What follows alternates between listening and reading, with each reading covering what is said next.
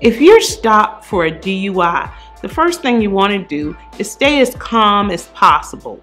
You want to be courteous, but know that you're likely being recorded.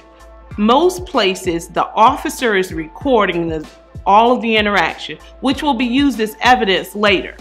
The next thing you want to know is you need to make a decision on whether you're going to participate in the preliminary breath test or not, if you're going to do the standard field sobriety test or not. The big thing in Georgia is if you choose not to blow, you risk the suspension of your license. If you choose to blow and you know you've been drinking, you risk that evidence being used against you.